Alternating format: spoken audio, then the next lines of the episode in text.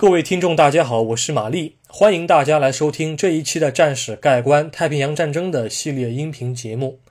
我们今天继续来讲述荷属东印度群岛战役。在坂口支队攻占达拉根之后，他们便会在短时间之内重整旗鼓，准备再次踏上征程。这一回，他们的目标是婆罗洲的巴里巴板地区。那么，按照老规矩，我们在讲述巴里巴板海战之前，还是会大致介绍一下该地区的地理历史和双方的战斗序列和攻防准备。当然，准确说来，应当是三方的攻防准备，因为美国海军的驱逐舰终于在东南亚发挥他们的作用了。好，我们现在马上进入今天的正文部分。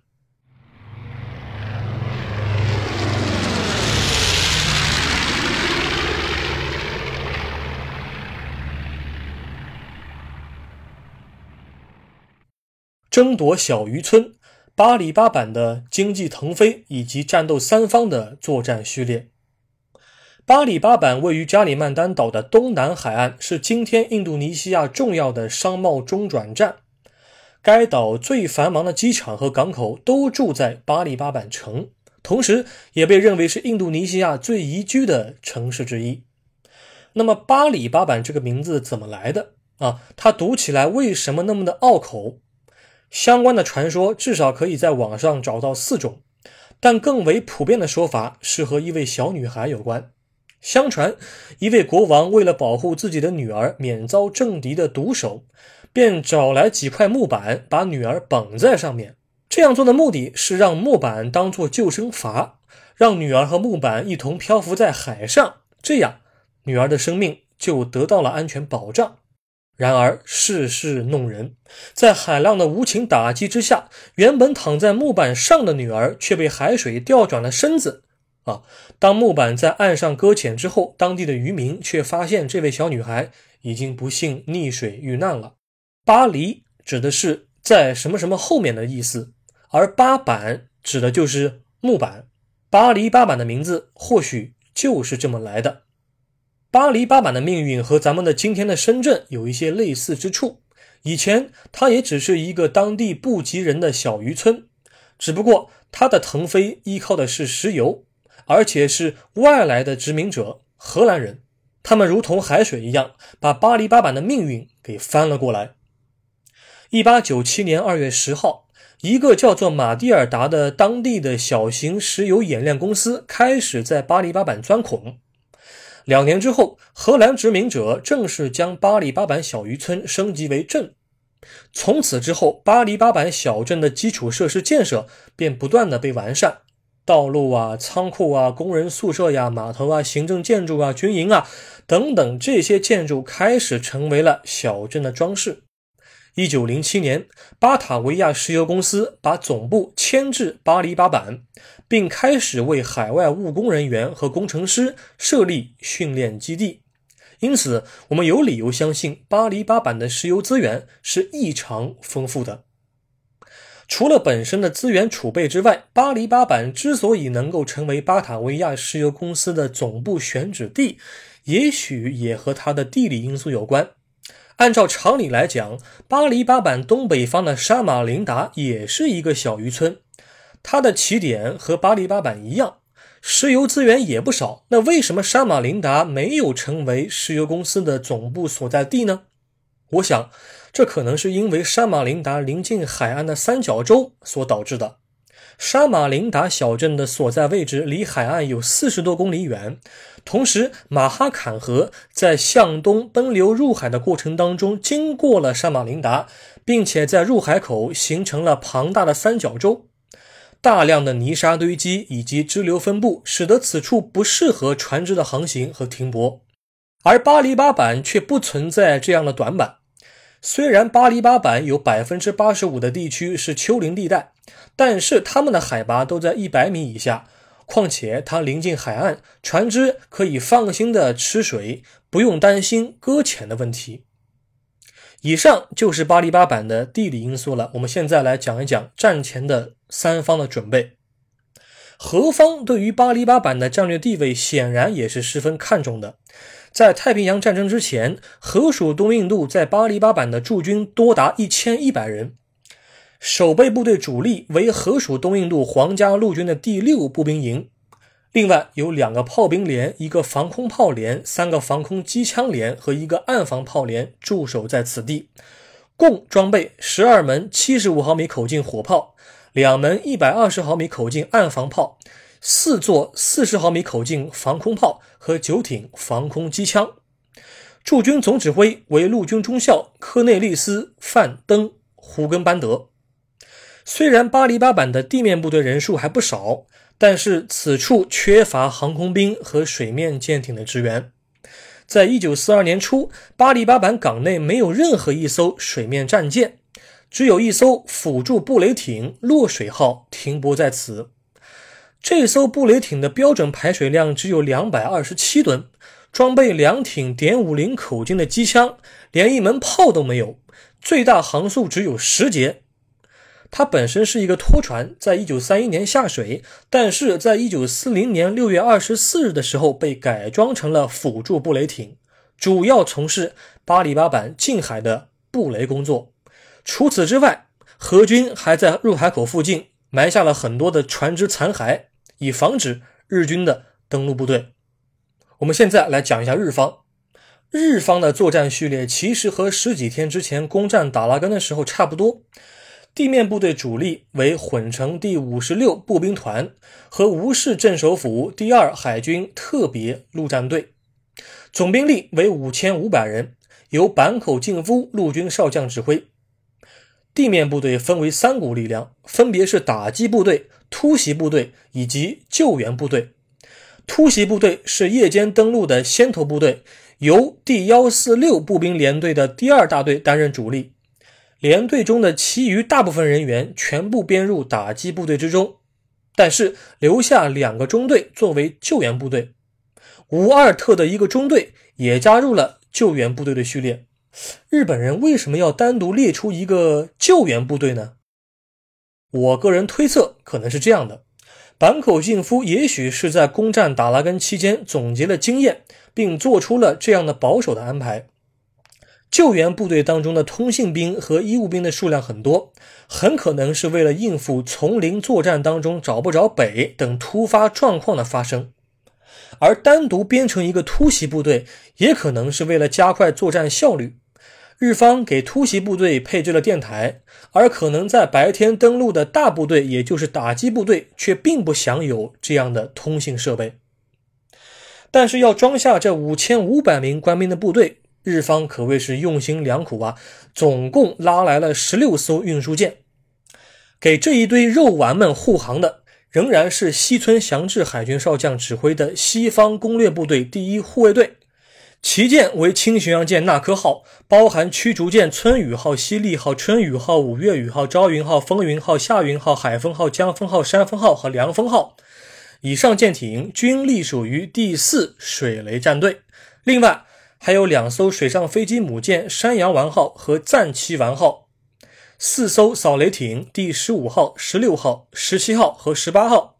驱潜艇第十号、十一号、十二号，哨戒艇第三十六号、第三十七号和第三十八号共同编入作战序列，基本和达拉根作战时期一样，无非就是少了第十三和第十四号扫雷艇而已。以上就是日俄双方的作战编程，而巴里巴版海战还包含了美国海军。为什么这个时候美国海军却出现在了河属东印度群岛呢？难道他们不应该在菲律宾待着吗？科雷吉多尔岛的战事还没有结束，跑到南方来做什么呢？要讲明白以上问题，还得从1942年1月的盟军指挥层变动说起。也就是我们常说的美英荷澳联合司令部 （American British Dutch Australian Command），简称 ABDCOM，它的诞生说起。但是关于这个指挥编制的调整问题，不是说一两句话能够说清楚的。我会单拎出来详细讲述，之后还会再说一期，配合着东南亚所有早期战士的战力评析，给予这个司令部一个综合评价。因此，以上相关内容不在本期音频的范畴之内。啊。大家只要先明白，美英荷澳联合司令部此时已经建立了，美国海军的舰艇在面对日方的汹涌来袭的时候，不能够坐视不管。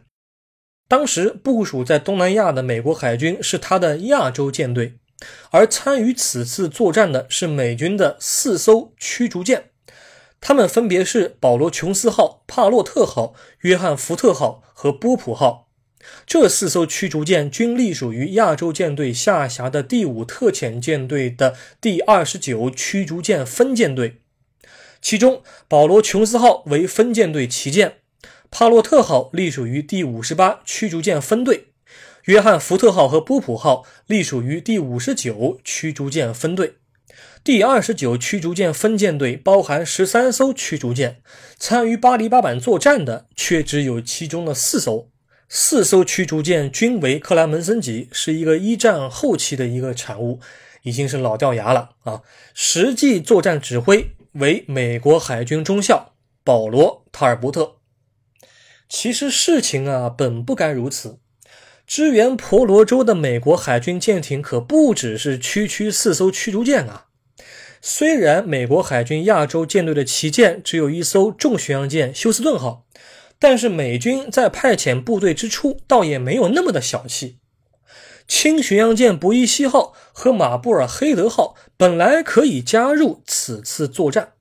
但是伯伊西号轻巡洋舰在一九四二年一月二十一号的时候，航行在萨佩海峡时撞到了水下暗礁。不得不向西北航行，经过西兰岛的科伦坡，并返回本土修复。这个萨佩海峡，它的大致的位置是在南纬九度、东经一百一十九度的位置啊，是当时应该来说是和龙目海峡平行的南北向的一个海峡。这个地方啊，应该来说水文条件并不是十分理想，当时出事儿也是理所应当的啊。同时期，马布尔黑德号也出现了问题，它的引擎发生了故障，航速掉至最高十五节。而如果马布尔黑德号继续跟随驱逐舰赶路的话，恐怕美军就会错失拦截日军舰队的机会了。好，关于这个细节，咱们其实可以来算一笔账啊。四艘驱逐舰的最高航速都是三十五节。而马布尔黑德号轻巡洋舰，它属于奥马哈级，它的设计的最高航速也是三十五节，没有问题。马布尔黑德号在海试的时候测得的实际的最高航速大概是三十四节不到，三十三点七节好像是。而十五节的航速是连他自己身体健康的时候的一半都不到，这是不是有点太像乌龟爬了？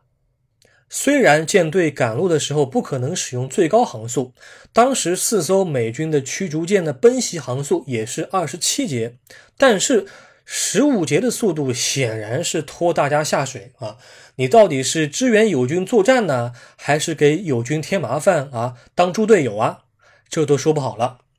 而马布尔黑德号在引擎故障时接敌，不仅仅会因为损管人员要照顾引擎而丧失部分舰员的战斗效率，同时也失去了舰艇本身的火力优势。万一作战开始时再遇到什么问题，那么美军就很可能陷入被动。在面对日军舰队之时，本身舰艇已经不足的美国海军就只能够保守一些了。因此，本来可以坐镇第五特遣舰队旗舰伯伊西号指挥作战的威廉·格拉斯福特海军少将，就不得不让下级率舰参与作战了。马布尔黑德号就留在后方，在驱逐舰打击结束之后，给他们返港护航。同一时期，美军与荷军都派出了多艘潜艇前去围追堵截，但是最终赶上巴黎巴板海战并且形成战果的只有一艘荷军潜艇 K 十八号。好，讲到这里，我想大家可能不禁会有一些疑问：为什么日军还未展开登陆，美军这边就得到消息了？情报之所以传到美军手里，也许可能并不是因为美英荷澳司令部的情报共享做得很好。我觉得更加令人信服的事实，很可能是在1942年1月22号当天，有一架美军 PBY 卡特琳娜水上飞机看见了日军的两栖登陆部队。那么，从攻占达拉根到南下作战，日军为什么那么的磨蹭呢？啊，为什么舰队在达拉根停泊了一周？这则问题的答案很可能还是和达拉根之战有关啊。我们已经知道，达拉根之战期间，荷军炮台击沉了两艘的日本的扫雷艇。本来要执行任务的日本扫雷艇，为了躲避何方的炮火，就忘了干自己的正事儿，不小心触雷了。因此，日军在进驻达拉根之后，便对港口进行了细致的扫雷工作，这就需要耗费时间。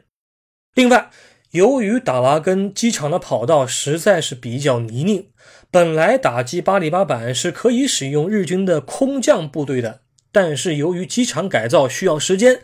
这些部队就用于苏拉维西岛和安汶岛的入侵作战当中了。啊，总的算起来，入侵巴里巴板的作战计划一共拖延了大概四天左右，这就给予了盟军充分的反应时间。好，那么以上就是关于巴里巴板海战前夕的三方的所有准备了。我们将在下一期当中开始讲述具体作战的详细过程。感谢你的收听，我们下一期再会。